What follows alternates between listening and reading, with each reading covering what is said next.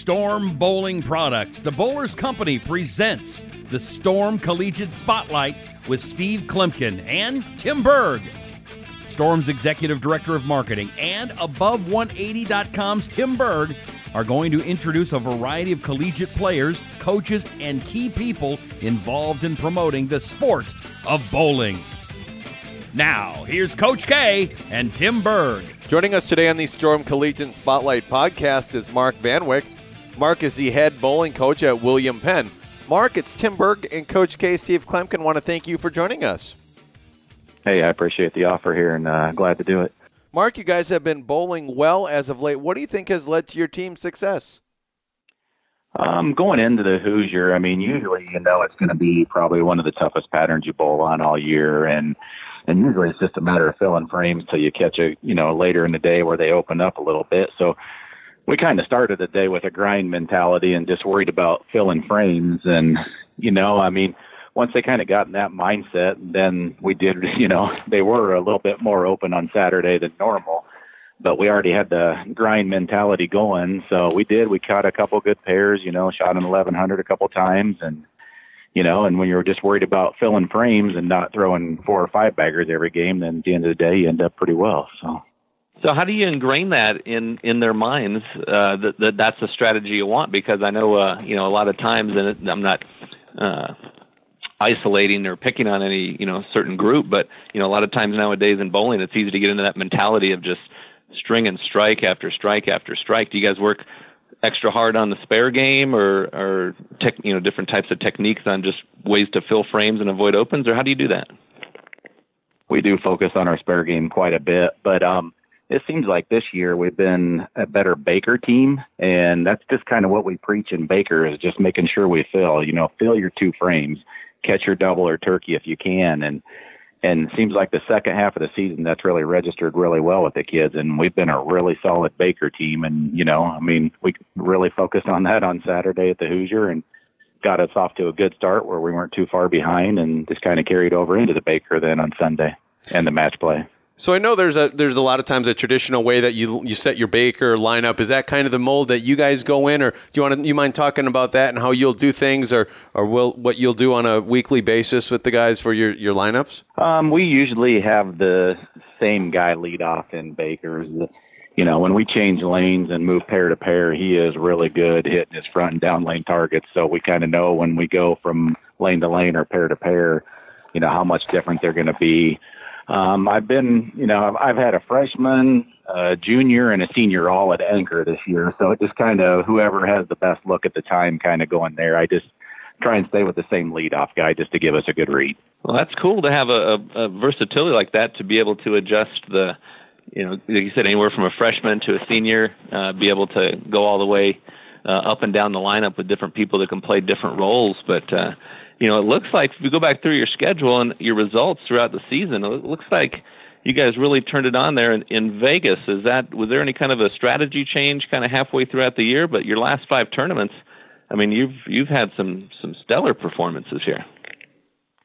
We usually bowl well at the collegiate shootout at the Orleans, but um, you know, we got off to a great start. Game one, first day, we shot like twelve twenty eight, and we just never really fell off from there. And day two, I mean, in the position round, that put us down there with uh, Midland, Webber, and Wichita. And I mean, you know, we went head to head with those guys for the bonus pins, and Webber shot 267 on the end to take the max bonus from us. But I mean, you know, we beat Wichita there in that Midland, and you know, they're two really good programs also. So I think that kind of gave them some confidence knowing bowling in that 14 pod that they can, you know, match up with the you know some of the traditional powers, and they gave them a lot of confidence moving forward. So, Mark, let's talk about when when it gets to recruiting and that side of things. What do you look for in bowlers when you're looking to recruit them in uh, in high school? Um, you know, sport experience is is very very important.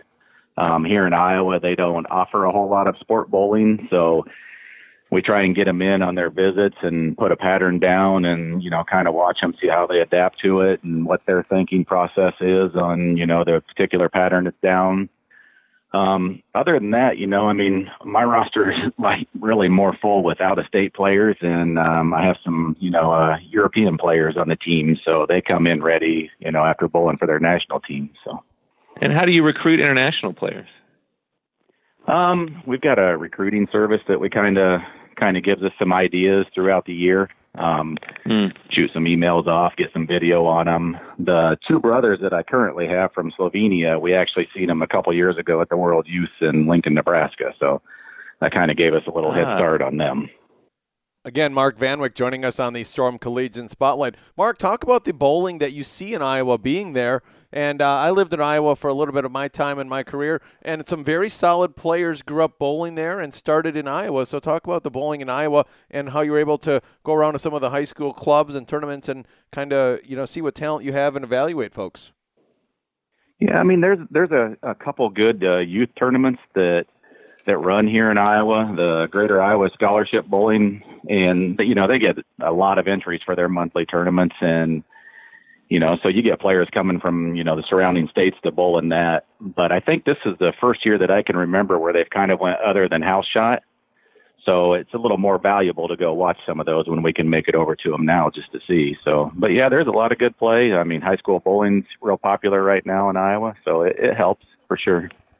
Hey, one of the things, Mark, you know, when you look at your resume as far as yourself as a bowler, you know, you've got a, an amazing number of honor scores. Um, if you look on there, is there is there something that you think is a key to? You've already talked about excelling when the c- conditions are demanding, um, but how do you get loose and comfortable and allow yourself to just strike when that when that's when that's available? We, I mean, we try and just really work on some lot of arm swing drills in practice where we just really try and focus on keeping that that forearm and everything loose and and you know just really talking to them as the tournaments are going on trying to you know maybe interject a little bit here or make the mood a little lighter so they're not so so uptight when it comes time to having to make a shot and just really trying to stay loose with the arm is all we really focus on at, at crunch times hmm. like grip pressure you're talking like uh Absolutely, yeah. As far as like grip, now how does that? I know you're also into the, the fit and the layouts and that kind of stuff. So how does how important mm-hmm. is that? Um, it's very important. We've actually changed a lot of the kids' grips once they've gotten here. So I mean, we really work on it. Some people come in with some pretty messed up ball layouts and and grips, so it's like kind of a shock to their system when they're plugging their whole line once they get here. Sometimes. So, Mark, in your years as coaching, how are you able to work with the guys so that when they get out and bowl these tournaments, the stage isn't too big? Because I'm sure, Steve, you would even agree. When we go out and bowl nationals and USBC Open championships, that first couple times you walk into the stadium in Reno, or if it's just a regular uh, a convention center that's turned into a bowling center, you're kind of in awe. But how are you able to work with your team so that when they walk into a tournament, the stage really isn't too big for them and they're able to succeed right away? The freshmen two of them obviously have bowled for their national team, so you know that not too much really bothers them at this point. But still, you know, I mean, first time they'd seen the Hoosier, it's like, oh my gosh, there's a lot of teams here, and you know, you kind of got to explain the process to them, and it's like, hey, this ain't no different than just one of our smaller tier twos. We just got to go out and make shots, and you know, pick our spares up. So and it is called the Storm Collegiate Spotlight. So let's kind of hit on some of your equipment and some of the some of the ways that uh, you know RotoGrip is able to help you guys out and and with the players and just how it makes it you know that process goes for you guys and and what you guys think of your relationship with them. Um, we love it. I mean, it's a huge huge selling point for our kids, especially with recruits when they come in and we we use the daredevil a lot this year. We've used the trick. Um, got a lot of guys right now for their late day ball being the Hustle Ink.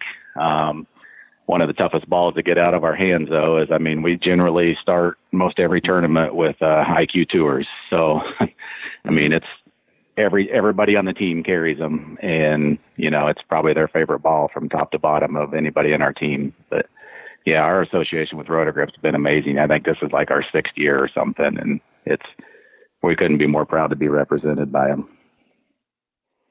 Well, final final question I have for you. We, we do have a lot of younger listeners to this podcast, and if they were interested in learning a little bit more about William Penn University and about your bowling program, what's the best way for them to contact you? Um, you can email me at vanwykem at wmpenn.edu.